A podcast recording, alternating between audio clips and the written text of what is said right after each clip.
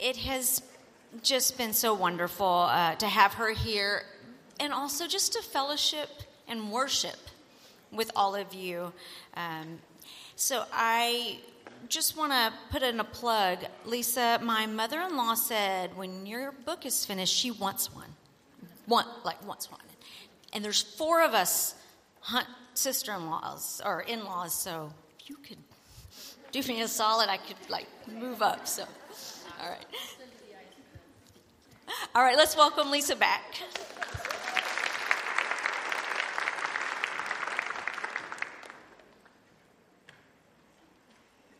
Uh, several people asked me what the book was about, so just a, sum, a quick summary of it. Um, the book is, at this point, is called Stewarding Singleness. And so I just want to say everybody starts out single. Where are my teenagers at? Right? Remember that? Uh huh. Everybody starts out single. Many of us end up single. Many of you end up single at some point in your life. Some of us are single our whole lives. And so there's no, there's no debate that singleness is in the church. What does it look like for those of us who are single to actually use whatever time the Lord gives us in that state to honor Him and to glorify Him by stewarding different aspects of our lives? Whether that's our relationships at church, relationships at work with family, whether it's uh, issues of our vocation, whether it's issues of uh, our witness or testimony. And so I'm just working through this, trying to, trying to um, bring together some of the people that have encouraged me, that have uh, really helped me to live a life that has been full of gospel opportunities, of loving people and of discipling people and enjoying people along the way. And so, just super thankful for the opportunity to work on this. Please pray for me. It's not an easy process for me to sit at a chair, sit in a chair. Um, I would rather be up and chopping vegetables, frankly. Um, that just would be my preference um, rather than writing, but writing takes discipline. So please pray that the Lord would keep me focused to be able to write um, and to think well on these things as we go. So that's really, um, that's a major part of what I do every night when I come home from a day of work.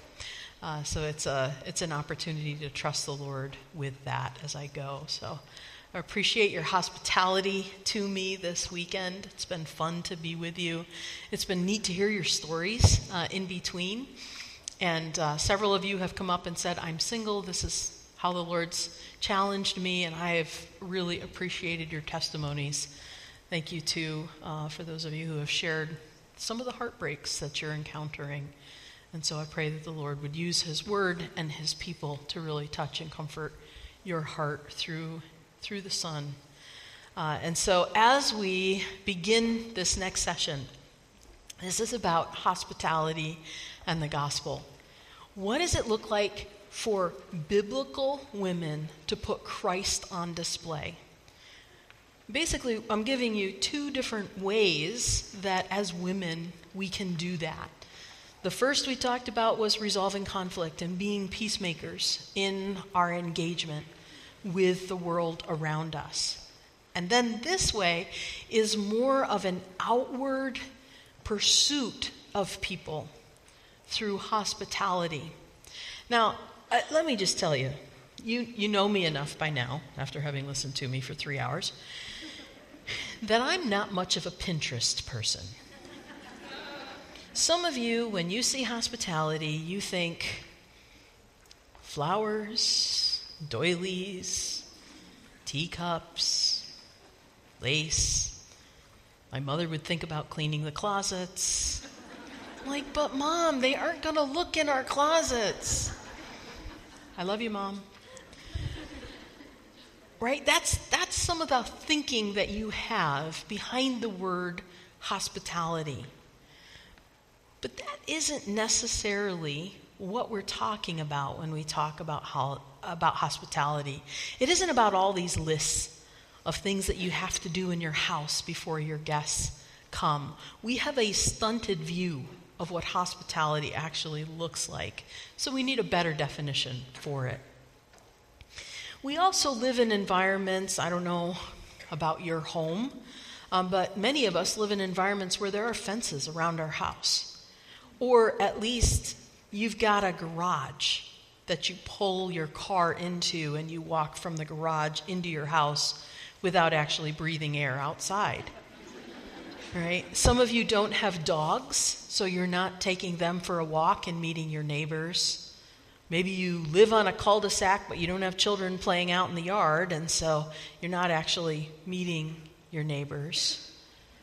What does it look like in the environments in which we live to actually think about what hospitality is and what it looks like for us as believers? I would like to submit to you that hospitality is not about having people at your home. It's not about hosting people at your home, although that may be a slice of it. Okay? So, for those of you who have already said, I'm done, I don't need this, because I'm never having people at my house, or I can't have people at my house, or nobody wants to be at my house. For those of you who've already checked out on that, that's not what we're talking about. Hospitality is the love of strangers.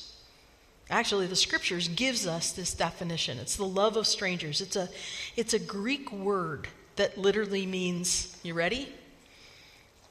Love of strangers. it's that.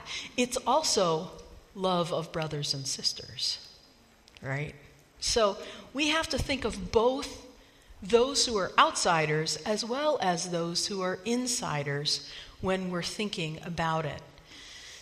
The Old Testament gives us many examples of situations of hospitality, and the law of God actually gives to the children of Israel examples of how they are to be hospitable, how they were to love outsiders.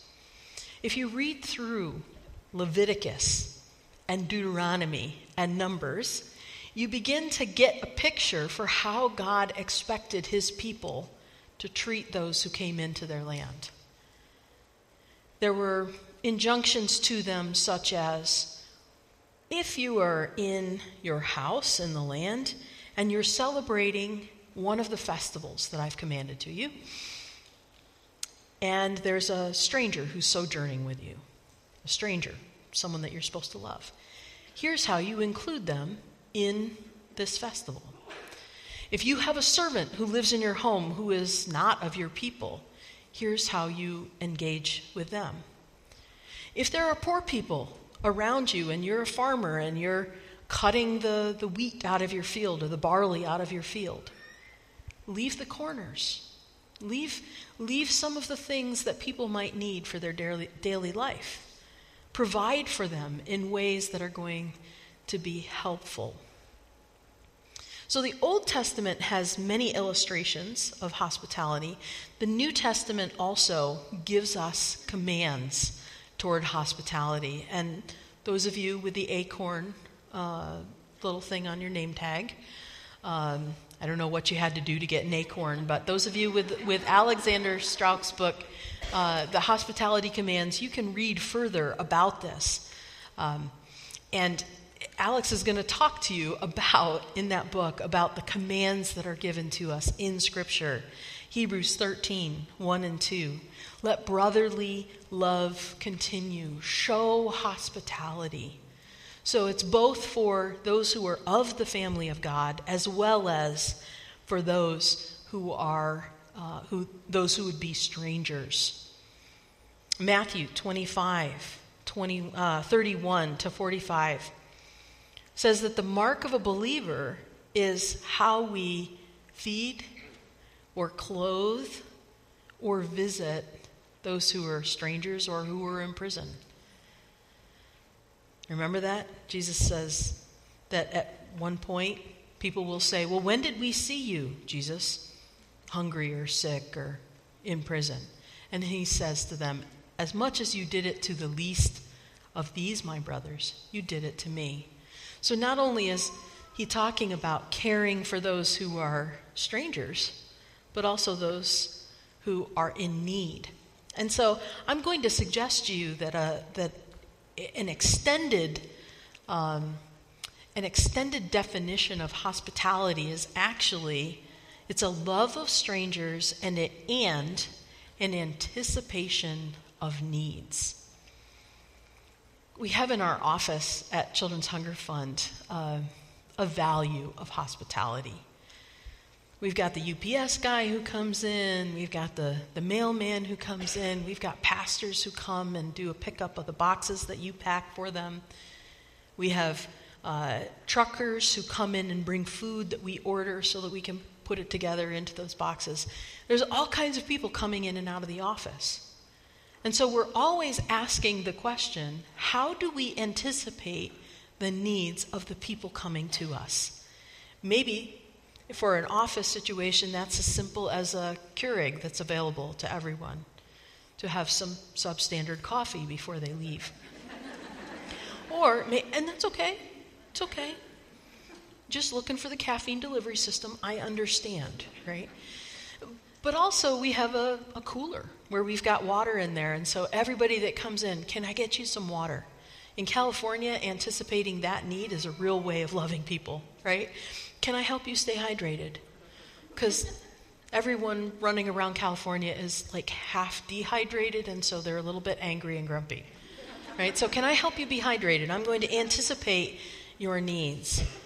So, we want to ask the question as we're thinking about what hospitality is, as the love of strangers, we have to start with the question of who are people that we are called to be hospitable to? Who are those strangers in our world? Well, I mentioned, first of all, that they're fellow believers, uh, according to Hebrews 13. Also, we could say that widows and orphans are some of the folks that we should be extending hospitality to. James chapter 1, verse 27 says, Pure and undefiled religion is this, that you visit the widows and orphans in their need. Right? And so we have pure and undefiled religion. Maybe that looks like foster care for you. I, am not sure what the situation is here in Texas, but we have many families in our church who are participating in foster care. It is devastatingly hard. There's an aspect where caring for someone else's children because of brokenness is just hard. It's heartbreaking. I've shed more tears with foster parents than I, than I think I have with, with parents over their biological kids. Some of them have expected to adopt, and two and a half years later, all of a sudden, the child's gone with, with hardly an opportunity to even say goodbye. And so, foster care, while it's difficult, can also be very joyous can be a great opportunity to demonstrate what hospitality looks like as you love strangers. Uh, for some of you, it may have looked like adoption, right? Inviting a stranger into your home, giving them your name. And even that we recognize as difficult.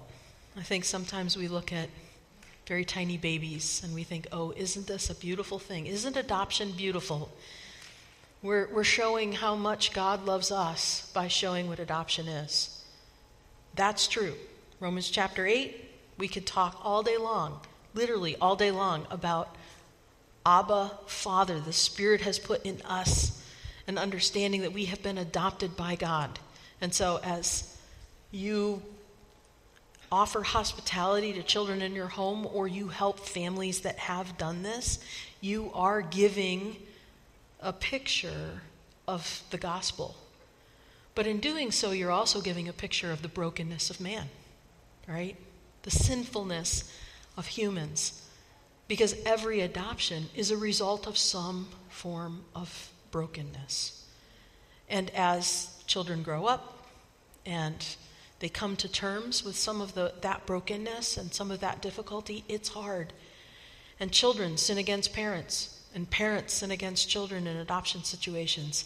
And even in this, we demonstrate what God's love for us has been. He never sinned against us, right? And so there's this aspect of the Lord uh, allowing us to bring children into our homes or to care for others who have done so as a means of adoption. And so maybe you can't adopt a child, maybe you can't foster a child because of your situation in life, but you can help others who have. Uh, right now, in my Sunday school class, there's a, a young woman who has um, two children who've been in her home for several years, and uh, she has the opportunity to adopt them. They actually disappeared. I can't give you all the circumstances, but they disappeared for about 18 months, uh, actually, going on two years, and they have been returned to her home. And we're rejoicing in the fact that the Lord has brought them back through a very difficult situation, and she's going to have the opportunity to adopt them. That's not me. My lifestyle can't even support a kitten, let alone a child. And yet, I can make a meal and get it to her and the kids some nights. So, so hospitality for me doesn't always look like it might for you, but I have opportunities to bring hospitality, to, to bring that anticipation of needs and love of strangers to other people as we engage uh, with how the Lord is calling them to uh, bring people into their home. We're also called to be uh, hospitable to unbelievers. Let me give you a couple verses for this that you can look up later. Uh, Luke 5 29 talks about Matthew actually even inviting Jesus into his home. And the Pharisees come and they say to Jesus, they say, say to Jesus' disciples, Why does your master eat with sinners? Right? Because Matthew obviously was a sinner as a tax collector. And Jesus reminds them that he was called to bring sinners to repentance. And so he accepted hospitality from unbelievers and reminded them that it's not the healthy who need a doctor, but the sick. And so proclaiming, uh, giving hospitality can proclaim the good news to others. Turn with me, if you would, to Acts chapter 5. And we're going to look at a verse here in Acts 5, verse 42.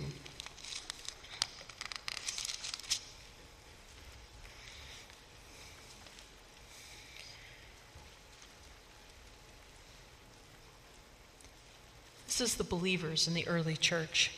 And every day in the temple and from house to house, they did not cease teaching and preaching that Christ, that the Christ is Jesus.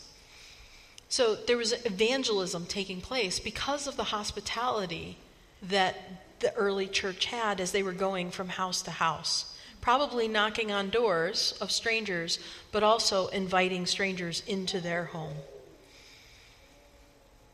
Luke 14, turn over there to Luke 14. Not only do we give hospitality to the people that we know and love, to widows and orphans, to unbelievers, but also to the poor and needy.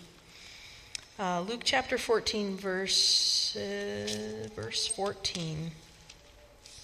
There's a, uh, there's a banquet that is being that is being brought, uh, put put together, and Jesus told this parable about a man who had invited uh, invited people. He also said to the man who invited him, When you give a dinner or a banquet, do not invite your friends or your brothers or your relatives or rich neighbors, lest they also invite you in return and you be repaid. But when you give a feast, invite the poor, the crippled, the lame, the blind, and you will be blessed, because they cannot repay you, for you will be repaid at the resurrection of the just. Jesus isn't saying, don't invite these people ever to your home, because other places we're told, yeah, go ahead and invite them. What he's saying is, God's work among you is not something that you will ever be able to repay him. So, this banquet is an opportunity to actually, this banquet of the poor and the blind is actually an opportunity to, to show the world how God has drawn us who cannot pay him anything to himself. So sometimes I think we'll only invite the people that we think are going to give us a positive review in our invitation or in our care for them. And Jesus is saying, there's going to be some hard people that you should probably engage with as well. So the poor and needy. Also, Christian workers. Uh, we have a um, we have a lot of um, evidence in the scripture that there were itinerant ministers in the early part of the church. I'm, I'm one on occasion, uh, about one month, uh, a, a week, uh, one weekend a month, where I'm out at someone's church. And sometimes I stay with people in the church, sometimes I get put up in a hotel.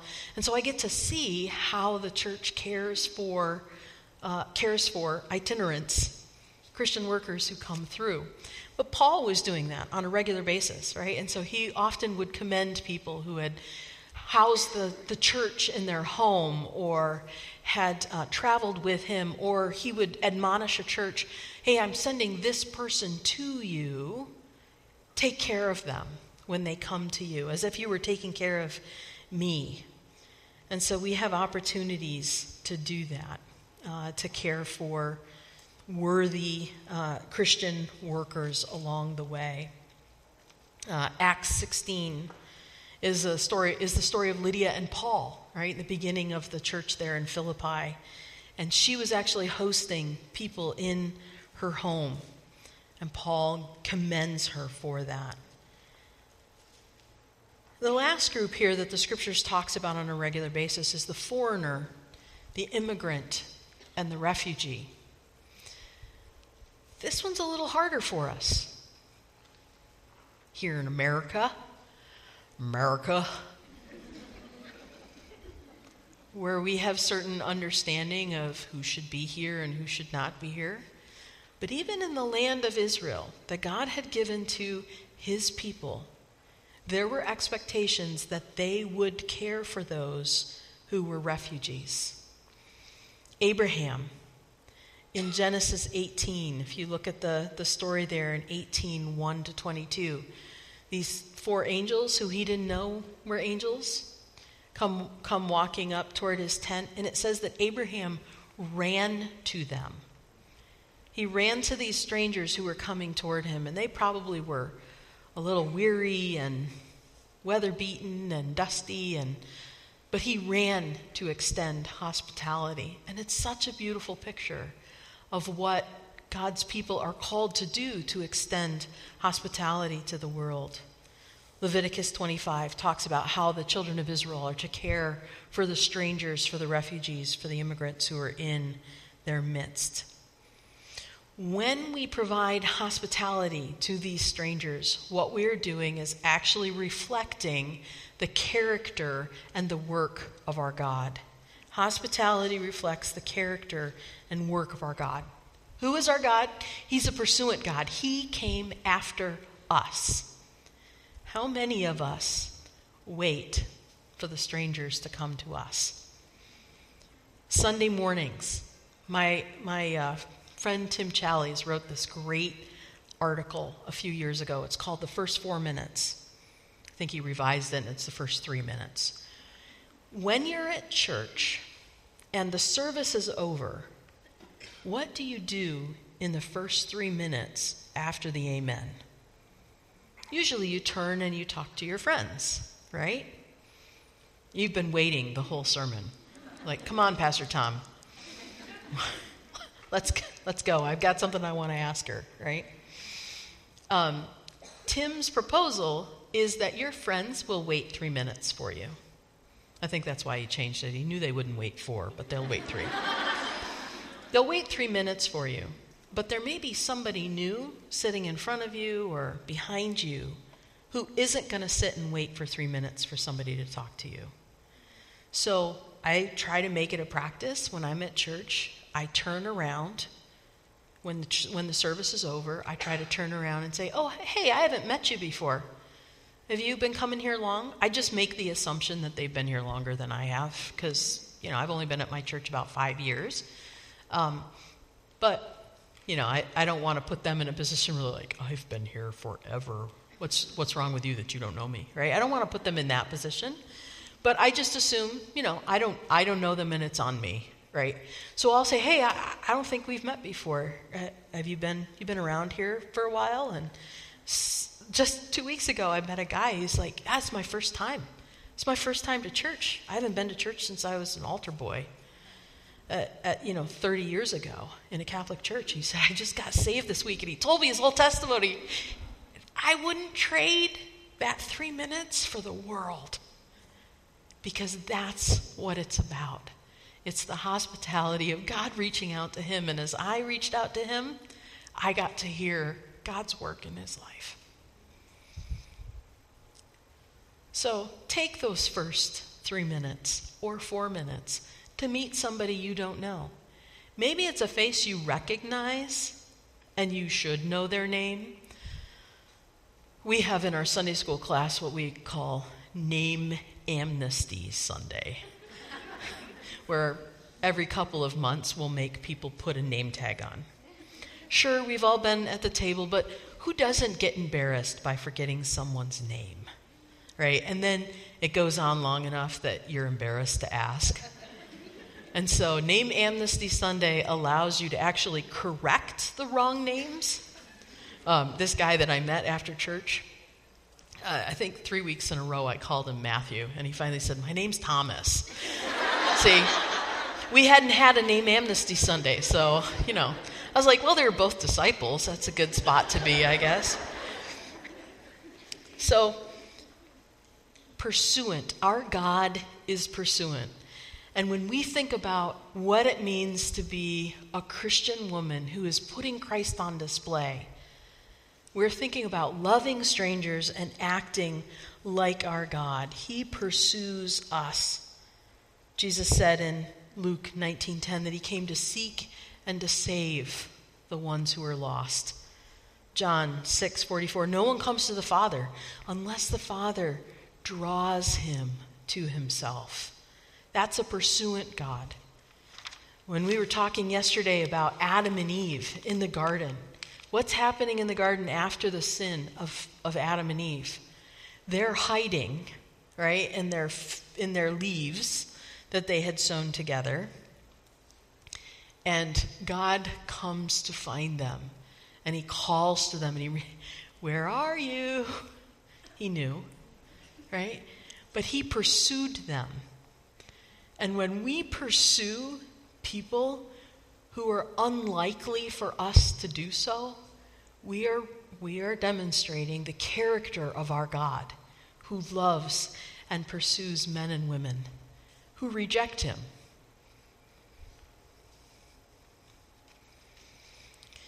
Number three, hospitality anticipates needs. Hospitality anticipates needs. I'm missing two whole pages of my notes.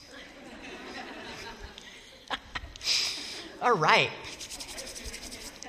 What kind of needs do people have? What kind of needs do people have? Think about the different ages and stages of the people in your congregation.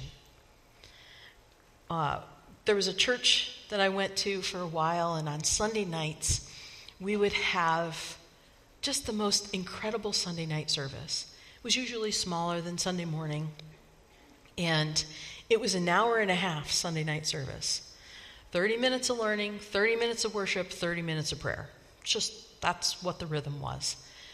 And in the prayer time, people would stand up and they would give testimonies and they would ask for prayer for different things. And I just remember this one lady, Mrs. Hotchkiss. Mrs. Hotchkiss was like 152, but she was ageless. She was 92. And she used to talk about helping her old ladies get to the doctor. She was still driving, and some of them were not. And she would go and she would pick up this 75 year old lady who, was, who had lost her eyesight. And she would talk about her old ladies. Mrs. Hotchkiss was using the time that she had and the gift that she had, still being able to drive, to anticipate the needs of someone in a, in a similar life stage to her. So we could think about single moms in the congregation. I've been working uh, for the first time, really, in my life, close to a couple of single moms. And I have never realized the amount of effort that it takes for them just to get their kids to school in the morning and to get to work on time. And what happens when there's a flood day, right? Or when it rains in California, sometimes we just shut down the state. so if there are clouds that kind of trickle in, the moms start going, How am I going to get my kid? Who's going to stay with my kid while I go to work? And so, what, is, what does that look like? Or if school has a different staggered schedule and they've got a meeting they've got to be to in the morning, what does that end up looking like? So, there are elderly people, there are, there are single moms that have difficulties, there are people who are having new babies and I'm guessing you probably do this one really well. This seems to be the one that churches really, really like. They care a lot for moms that have maybe the first, second, and third baby. After that, you're on your own.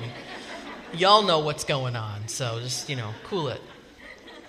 But, you know, we do these parties, right? I loathe shower games. I don't care if it's a bridal shower or a baby shower.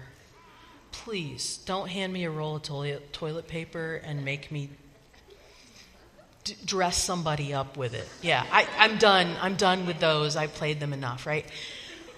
But when people have new babies, they have unique needs. How do we as a church anticipate those needs?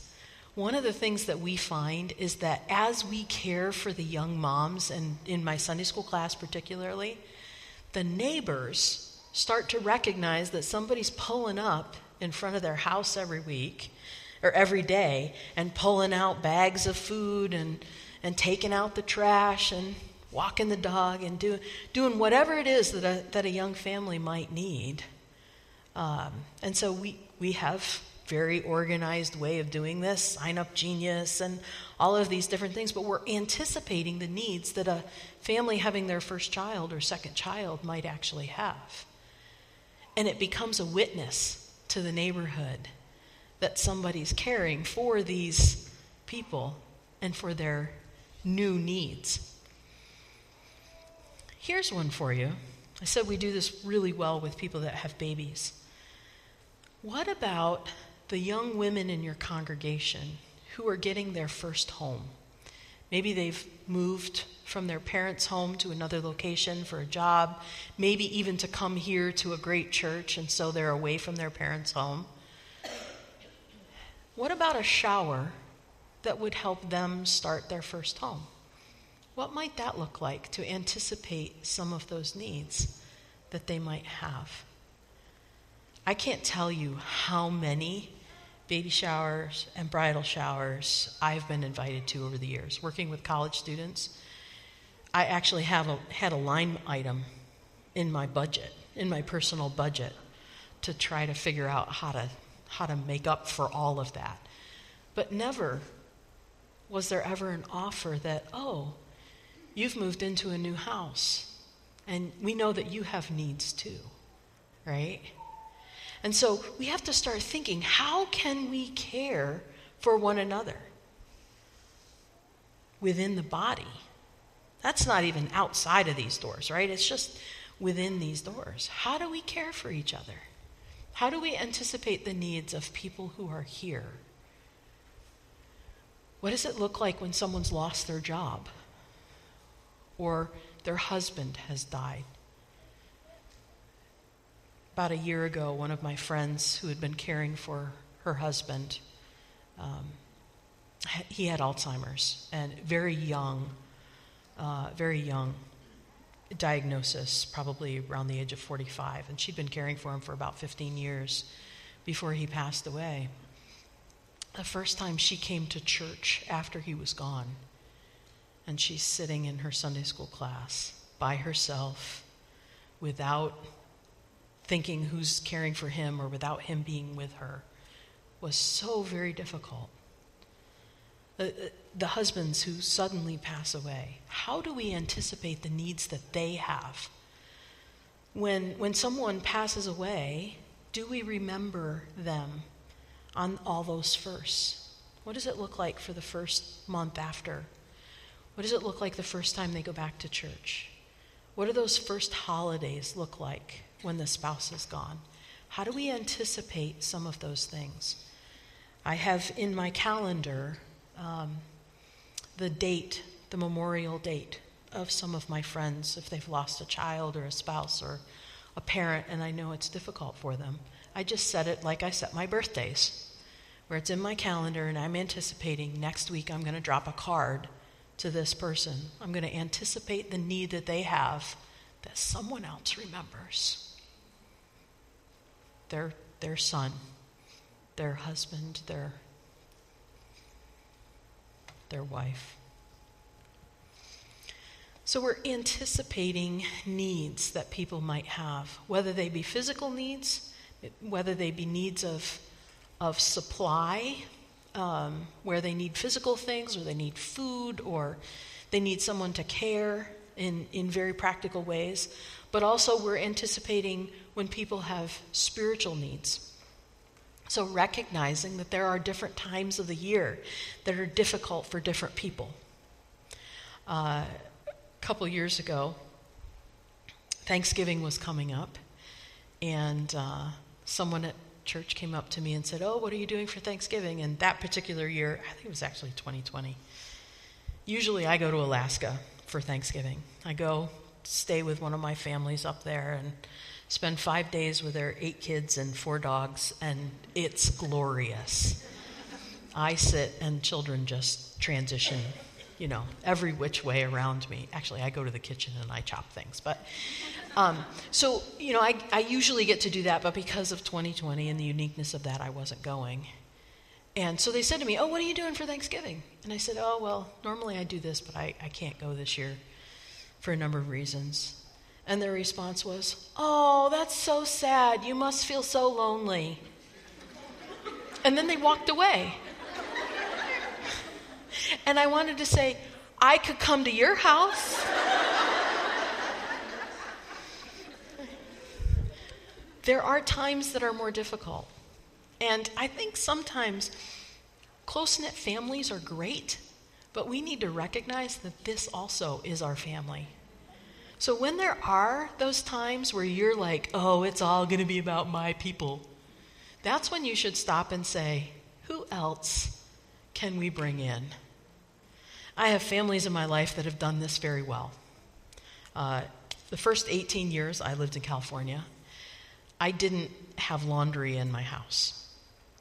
And, you know, that's something you handle for a couple of years, but it gets a little old after a while, right? As a woman who's trying to be a professional and present professionally to be, you know, folding her underwear in the laundromat on a regular basis. And so I had families that started asking me to come to their house on Friday night. And so for 18 years, there were, there were about three families I would rotate. 18 years, I did my laundry at different families' homes. And some of them even gave me keys to their houses and said, hey, if we're not here, come on in. They probably would have preferred that. But I always wanted to go when there was a meal available. So they were anticipating needs that I had that were those material things, but it was also a spiritual opportunity for them to disciple me.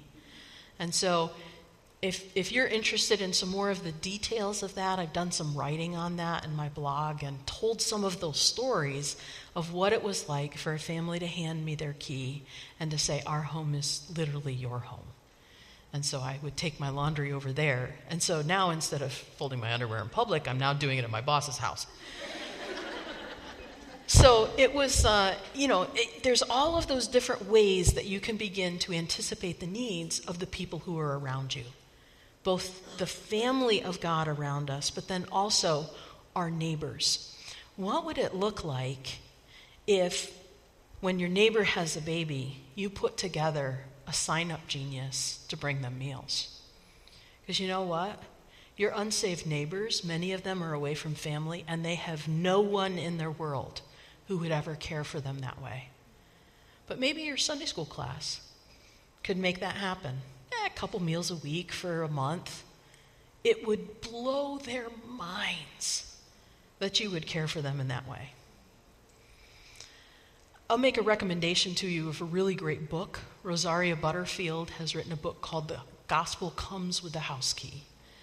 The gospel comes with a house key. And she gives many illustrations of ways that you can both spiritually and physically care for people, not just the people within these walls, but also the people outside of these walls. As we navigate what it looks like for us to enter our garage, right? And just go into our house and never even know our neighbors' names. And I'm guilty of this too at times. I know more of my neighbors' names because they have a parrot and he screams their names often in the front yard. he screams our dogs' names too, which is fun. Shadow, come here. But we care for each other. We need to be aware of these needs, anticipate these needs. And then finally, hospitality reveals our character. Not only do we display the character of God, but it reveals our character. Hospitality is described as being that which should be granted sincerely. Give, give hospitality with sincerity. Um, I mentioned before Abraham. Abraham ran with eagerness to be hospitable to strangers who were coming to him.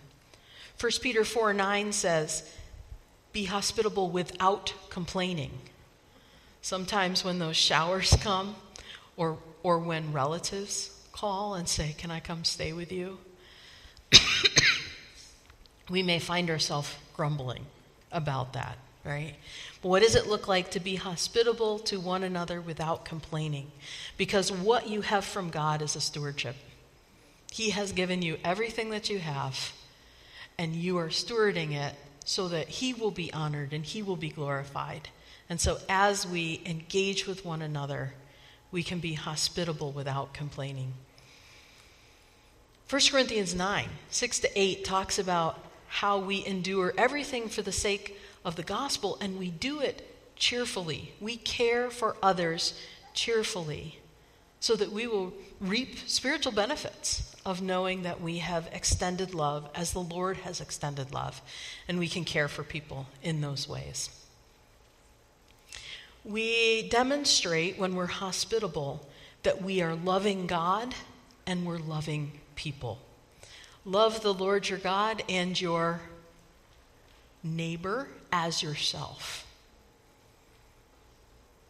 And finally, hospitality, finally, in this section, hospitality is required of elders.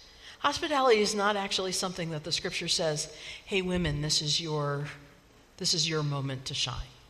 It is, because of how we live our lives and what, what our homes look like, and we're generally the ones who, who do the cooking, right? Often. But Scripture actually says in Titus 1 7 to 8 and 1 Timothy 3 that hospitality is required of those who would be called elders. So the men are also called to participate in hospitality. Uh, I was just reminiscing over lunch about a pastor that Nikki and I had. His name was Steve. Steve and Judy were just the most lovely of people. And Steve was the assimilation pastor. That's what they called him. The assimilation pastor at our church. And just a wonderful, wonderful man. Judy would make dinner on Sunday afternoons and they would, they would invite some people. And she would go home thinking they were going to have like four or five people come over and she'd have the table set and the meal all done. And Steve would show up and he's like, Oh, I found these people and these people and these people. And the next thing you know, there's 17 people. And Judy's in the, like, i I saw her do this a couple times. She's in the pantry. And she's going, I don't know what that man's thinking. As she's pulling stuff down from the shelf, and we're adding to, uh, to the meal. And she loved it. She loved it. But that man could bring home so many people and forget to tell her. It's not just your responsibility, it's also the responsibility of our spiritual leaders to promote and to provide opportunities for hospitality, for caring for strangers, so that our God is glorified. Let me just give you a few tips for hospitality. This is where you know for sure I'm not about Pinterest, okay? Paper bowls and plastic spoons. You can do so much. You invite people over, paper bowls and plastic spoons. It's okay. People don't care that you have china on the table, they care that you cared enough to have you into their home. So I always keep a tub of vanilla uh, yogurt, and I make my own granola, so it's pretty primo. I keep a bag of that hidden away, and I can, at a moment, say to anyone, Come over for dessert. And we can throw that vanilla yogurt in a paper bowl, throw a handful of granola on top of it, maple syrup maybe on top, or chocolate, and, and in a moment, I can be ready to host one tub feeds about eight people with this dessert. So, as many people as I can crowd into my 100 square foot living room. Right? Dessert's always easy. So, this is another one of my tips, my hospitality tips here. Uh, have people over. Dessert's always easy to do that. Uh, another one of my pastors demonstrated for us that popcorn also works. It's cheap, so it really doesn't matter if you put a steak in front of somebody. That's not what they want. Again, they just want to be with you, they want to feel that you have loved them. So, a bowl of freshly popped popcorn, you could even get microwave popcorn.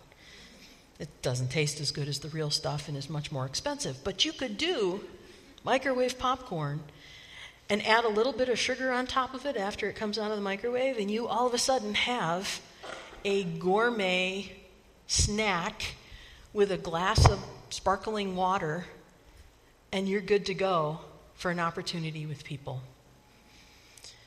don't think about hospitality as entertaining. That's where we've gotten off the rails. This is entertaining's really hard for those of you who are perfectionists, right? Because you have to clean your closets in order to entertain. Think of it as extending love to people in very simple ways, but in ways that just say, hey, I care about you and I want to get to know you. Be ready to ask questions. This is another tip. Some of you don't enjoy the gift of the gab. Uh, you, you know, tend to, to struggle a little bit more trying to figure out what am I going to say. There's lots of little books that you can you can grab that'll have questions for parties in it. Or you could even sit and think about maybe 20 questions that are things you like to answer. Where's a favorite place that you like to go on vacation? If you could go to one place around the world, where would it be? What's your favorite book? What are you reading right now? So you can actually just sit and come up with these questions. Uh, we have a friend, um, I, have, I have a friend who would put these on a popsicle stick, and at the end of dinner, and you could do it anytime during dinner when there's that lull in conversation where everyone's going, who's going to speak next, right? You could pull one of those popsicle stick popsicle sticks out read the question and everybody's got to answer it. And all of a sudden, you've got a conversation and you have an opportunity to engage with people. Let your guests help. I just had eight people over for dinner the other night, and I work full time. I think I mentioned that. So they showed up about 45 minutes after I got home from work. And I had done a lot of prep beforehand, but we still had salad and things to put together before we could sit down and eat. And so we're in my little galley kitchen with about five ladies and knives and cutting boards putting a salad together. And we laughed and just enjoyed, uh, enjoyed the time together as we were putting together this salad. Nobody cut themselves, so it all was fine in the end. Here's another tip no selling. This isn't as big of a deal as it used to be, but hospitality should never include selling candles, leggings, oils, books, or Tupperware. Period. And stop cleaning. This is another one of my favorite tips. People don't care. Maybe, you know, wipe the toilet down a little bit. But people don't care if all the corners are quite clean. They care if you love them enough to pursue them and to bring them in. What does it look like to have backdoor friends? I only have one door, so that, you know, it's a moot, moot question for me. But I actually do get to engage with people who have back doors. And it's a beautiful thing when you can just go to the back door and, and walk right on in. That's them anticipating that I need to belong. And they've given that right to me to belong to their family, to just walk in and be a backdoor friend. I have learned that as I come around the corner of the house, I should probably whisper so that the teenage boys have more clothing on by the time I get to the door. So whistle, not whisper, but whistle.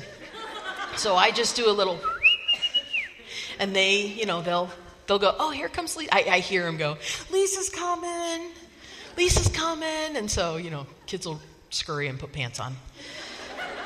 You can't expect them to wear a shirt after all. So um, so, backdoor friends. What does it look like to invite backdoor friends to your world? And then here's something that will be uh, a blessing to you have a guest book that is something you can use to take record of what the, uh, of what the Lord has done through the people that are coming to your home. I use one of those journaling Bibles that you know that has the space on the side for you to write notes and things. I just hand that Bible to my guests and I ask them either if it's a big party, I'll just put a date. Maybe there's a verse we've talked about or some concept from the scriptures we've talked about. And I'll put the date by that verse, and then I'll just ask them to sign by the verse.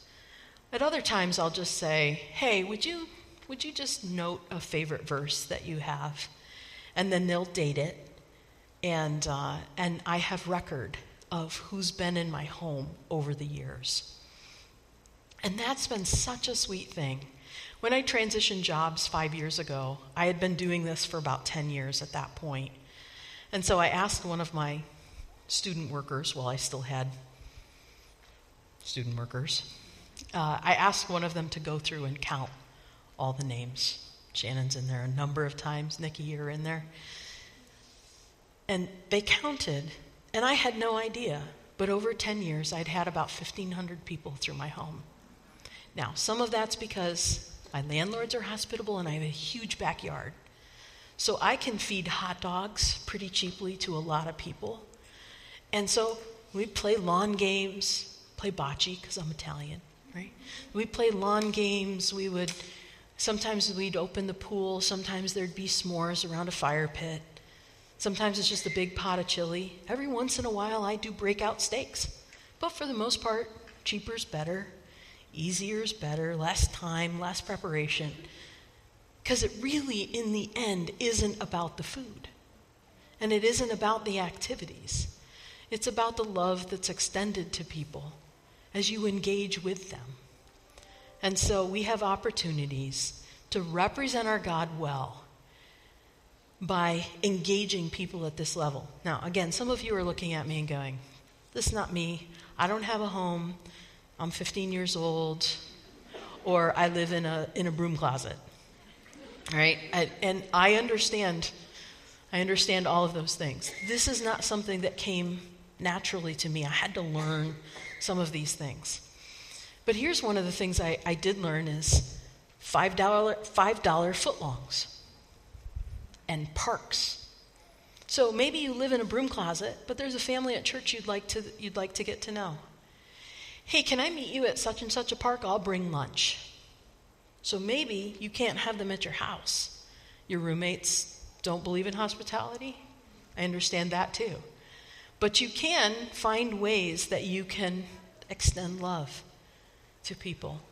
Young people, maybe there's a new kid at school that you can be hospitable with. And, you know, maybe they're not the cool kid, and somebody's going to look at you and go, Oh, I can't believe you're being nice to them. You can be nice to them because Jesus was nice to you. right? That's hospitality.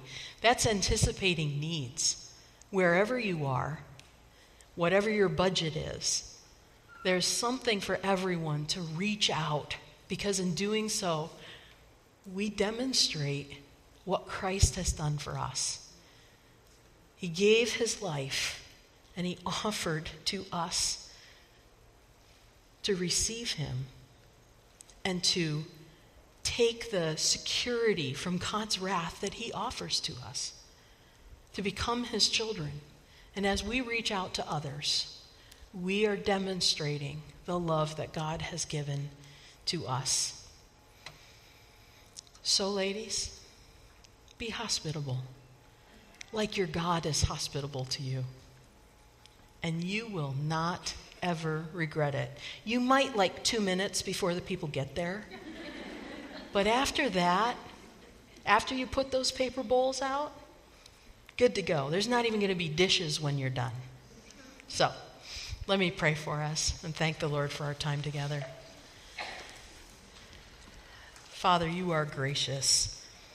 And Lord, you have given such love to us, such hospitality to us by opening your home, by bringing us to it, by placing your spirit in our hearts and allowing us to call you Father.